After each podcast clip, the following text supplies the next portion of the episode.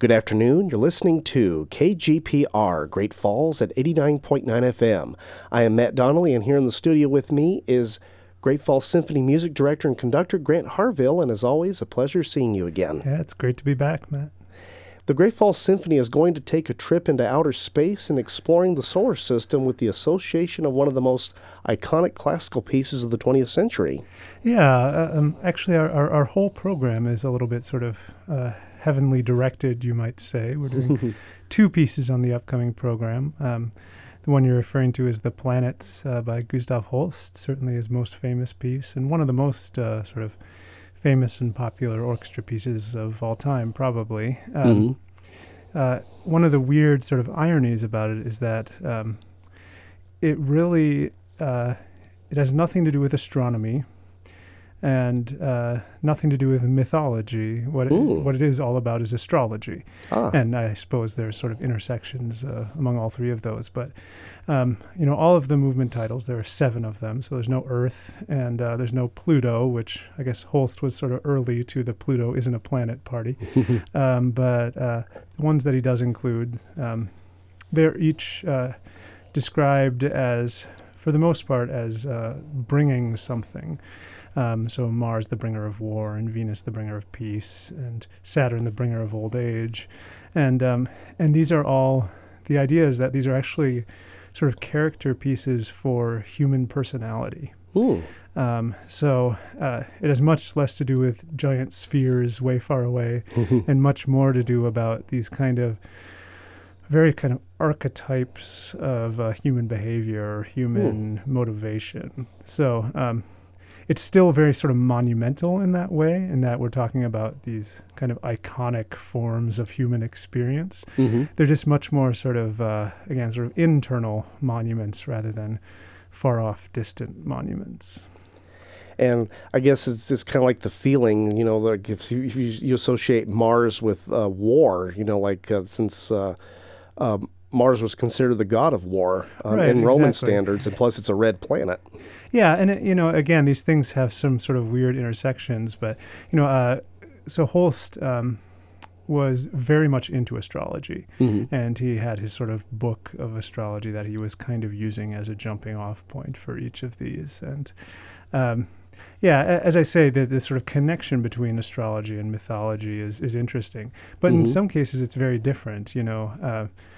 Neptune, as sort of the god of the sea, has nothing to do with the Neptune of this version of The Planets. Neptune is the mystic, the one who can affect people's psyches, the one, the planet of the medium and the psychic and things like that. So some of them do, like, as you say, Mars, sort of connect to their mythological character, but some of them really don't. You know, even Venus, who's the goddess of love, Roman goddess of love, the bringer of peace isn't quite the same thing, right? Yeah. So it's, again, it's a very sort of slightly different touch. But I think, again, if you're listening to this, what you hear, of course, is not, you know, it's not about some god walking by doing something, and it's certainly not about, as I say, some ball of rock in outer space. It's about, again, these very kind of broad strokes characterization of human motivation and behavior. And it's, I think one of the reasons it's so popular is that it is very kind of direct in the expression of each of these. So you're talking about Mars, you know, it's got this constant drum beat going. It's got these really funky, kind of edgy dissonances in it and things like that. These tuba fanfares, these trumpet fanfares. You don't have to guess what the music is about, right? And I think it has a sort of immediacy of expression, which people like. You know, anybody listening to Venus is not going to wonder, is this peaceful music or not? It's extremely peaceful music. There's so much happiness in Jupiter, the bringer of jollity, and Neptune, which is objectively the best movement, is the last one of the suite, which sort of it's the one where the women's chorus sings. And it just and they don't sing any words, right? They just sing sort of this high floating chorus of ahs.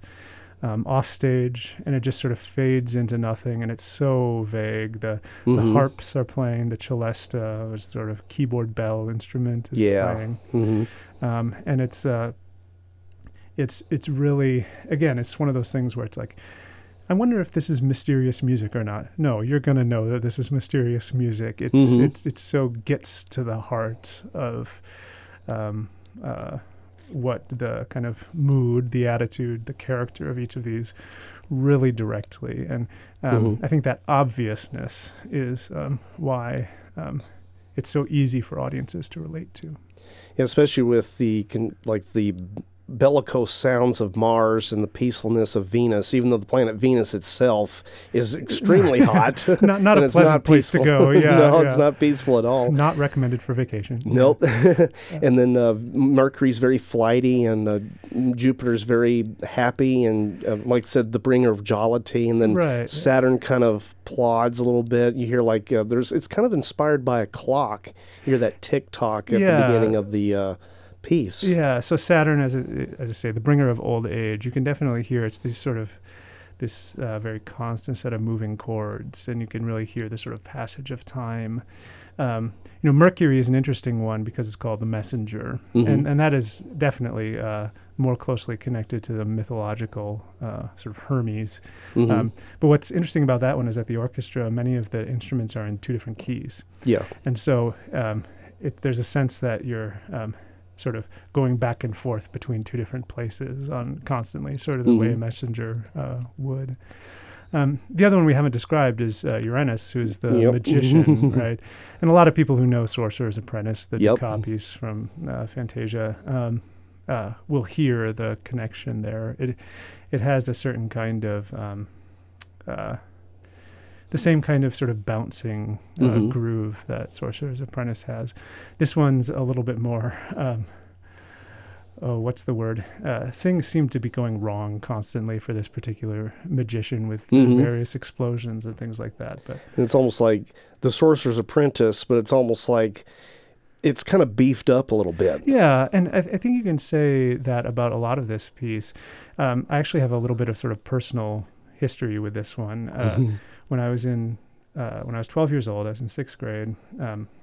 My dad, who was at the time sort of an accountant by trade, but he was a singer and a piano player, and he actually brought home from the library the score to this piece, to The Planets, for me to look at, and I've no idea why, beyond just sort of, encourage your children's interests. But this is the first score I ever looked at, and so it's one that, I would sit and I had my own CD of it, and I would sort of listen and turn the pages. And my first experience actually seeing what an orchestra score looked like, which in some ways gave me a very strange conception of what an orchestra is, because this is not a very typical orchestra. This is an enormous orchestra.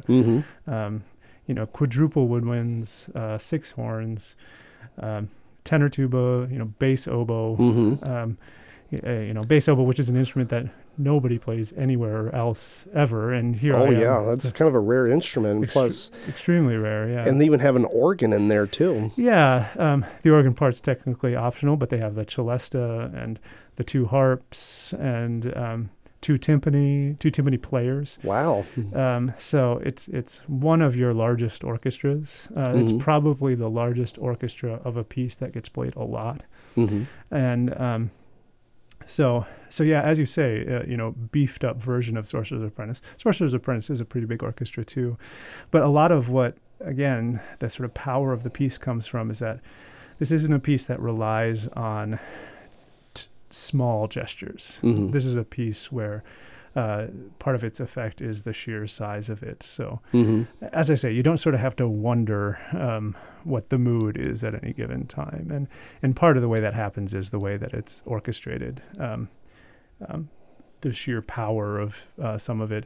And some of it is just the way the orchestra is sort of distributed. One of the reasons it has a large orchestra is that there are a lot of times when Holst says, I want this to all be in one kind of sound. And so the only way to do that is to make sure that I have six of this instrument, to make sure I get the full sonority with that instrument. Wow. So, as I say, it's the immediacy of the expression is again, one of the reasons, probably the main reason why it has sort of entered into the popular imagination of the listening public the way it has. And this piece is so popular that it's been imitated several times. I mean, there's a rock version of Mars the Bringer of War done by Emerson, Lake, and Powell, and then there's three different jazz versions of The Planets. Mm-hmm. One that, as I recall, Jeremy Levy's Jazz Orchestra did a kind of a big band arrangement of the entire Planets suite, and he got a Grammy for it. Mm. And then there's even Ryan Scott's Trio, which is kind of an obscure, kind of a new on the spot jazz group that kind of did a more Thelonious Monk approach to it. And then there's even a Duke Ellington version of The Planets as well, done by the Echoes of Ellington Jazz Orchestra. And there's even a couple of synthesizer versions. Right. Yeah. So and there's even like even Holst arranged it for two pianos as well too. Yeah, probably a sort of a practical matter, right? Mm-hmm. You can't always get 80 people together for your piece.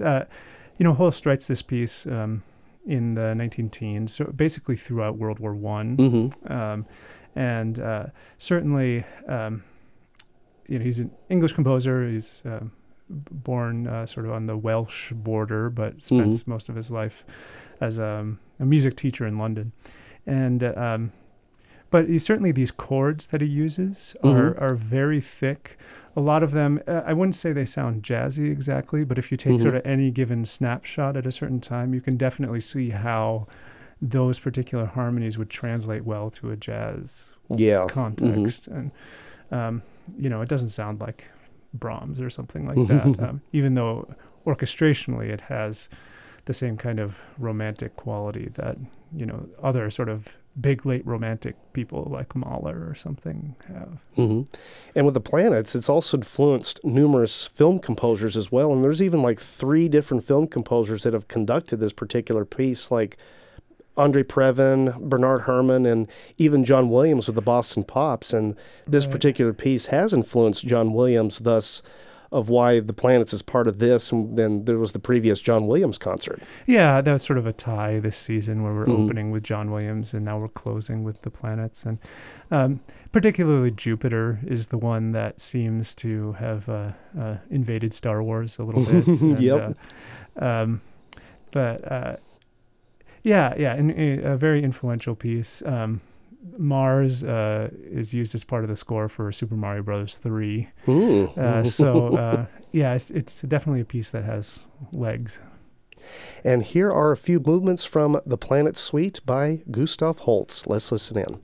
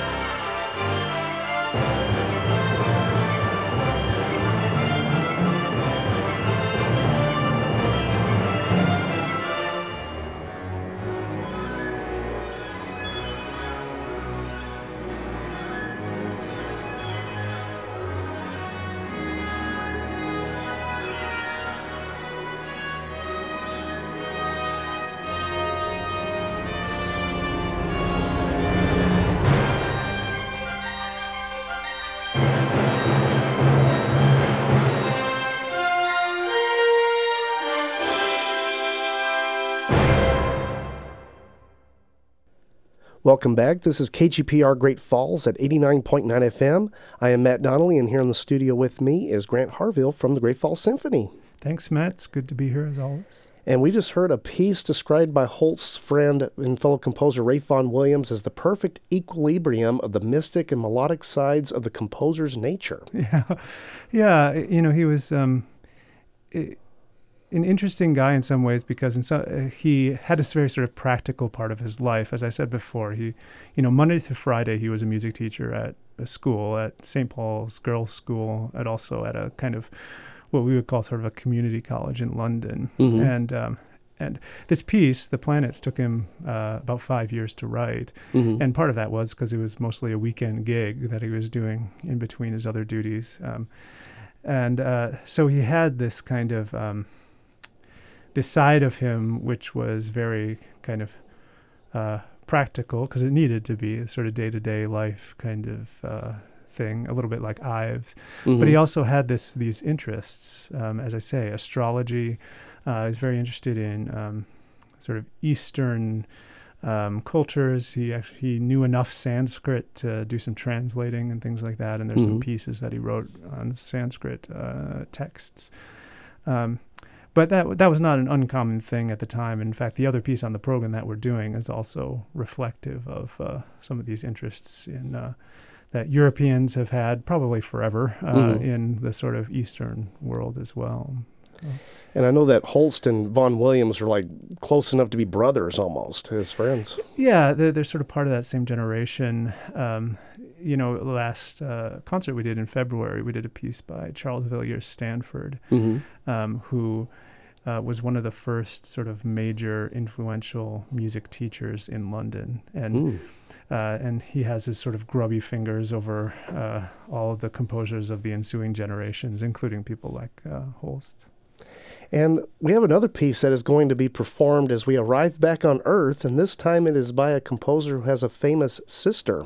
Yeah, and as I sort of alluded to, it's another piece that is influenced by this notion that Europeans have always had sort of looking to the East and finding sort of interesting. Culture and philosophy from mm-hmm. that source, not always necessarily with total accuracy or anything like that, but generally a source of interest. And we're talking about Lily Boulanger, mm-hmm. Parisian composer. Matt, as you say, her sister is in some ways more famous, Nadia, who was a music teacher in Paris, and all the American composers, it was sort mm-hmm. of a rite of passage. People like Copland and Hailstork and stuff like that would mm-hmm. go over to Paris for their dutiful year or two with Nadia, or longer potentially.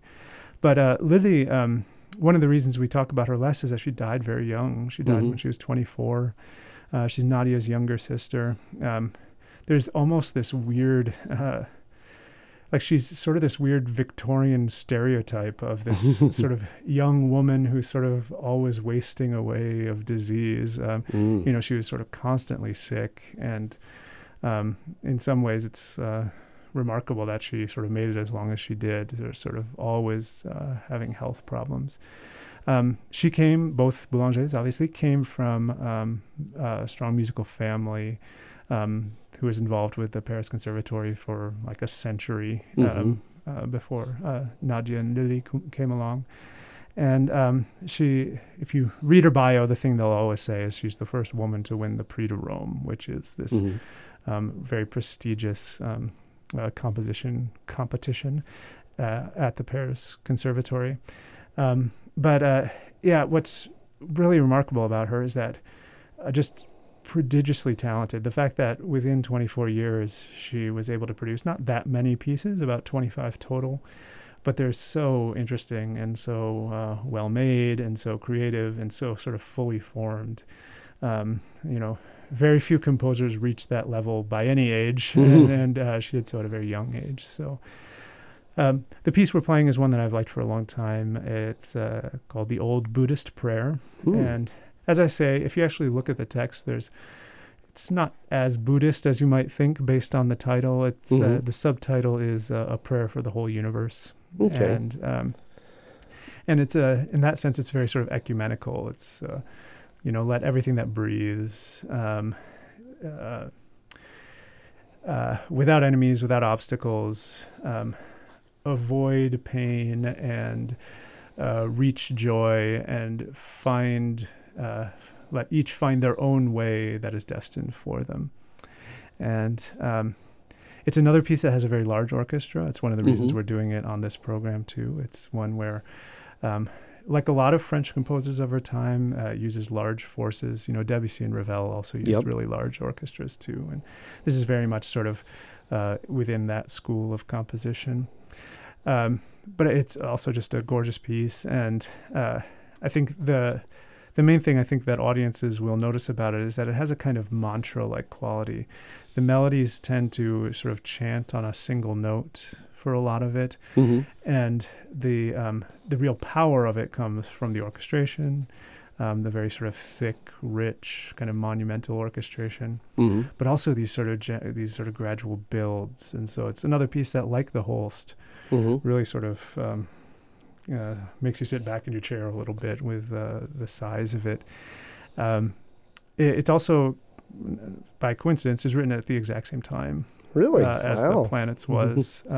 So thus there's a connection between the two pieces that are going to be performed. Yeah, absolutely. And as I said at the beginning of the program here, that it's they're both sort of heavenly looking, right? You know, the planets, where we're talking about how the planets influence human behavior. And here we're talking about a prayer that's for the entire universe. So these are both, very largely encompassing pieces. And here is Old Buddhist Prayer by Lily Boulanger. Let's listen in.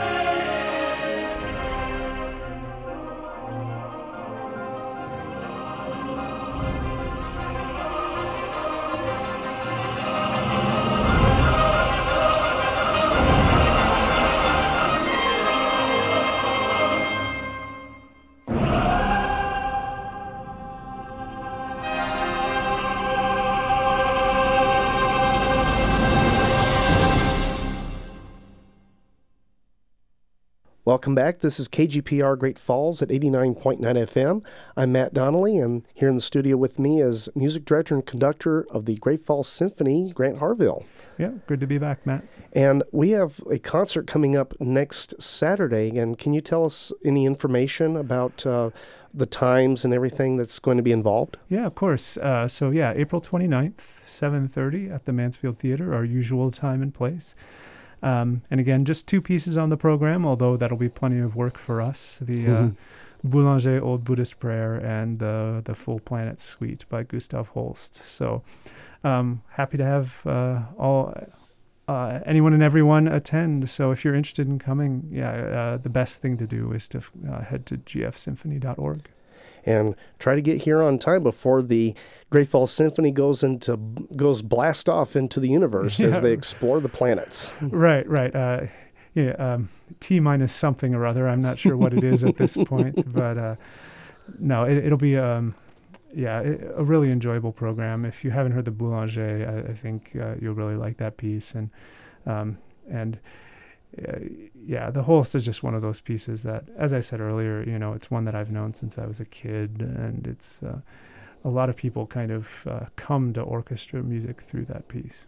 And it's one of the very few classical pieces that actually has a fade out. Yeah, that's an interesting thing. Like what we were talking before, Neptune is the mystic, and one of the ways that happens is that it's sort of the women's chorus, the wordless women's chorus, mm-hmm. At the end, they just sing two sort of alternating chords, and they get quieter and quieter and quieter and quieter. It's actually a really difficult thing to pull off in performance, mm-hmm. Because, it's easy to do on a recording. A lot of popular music has fade outs. Mm-hmm. You can just turn the dial down. But to do that sort of acoustically in real life takes some real work. And so, where do we put the choir?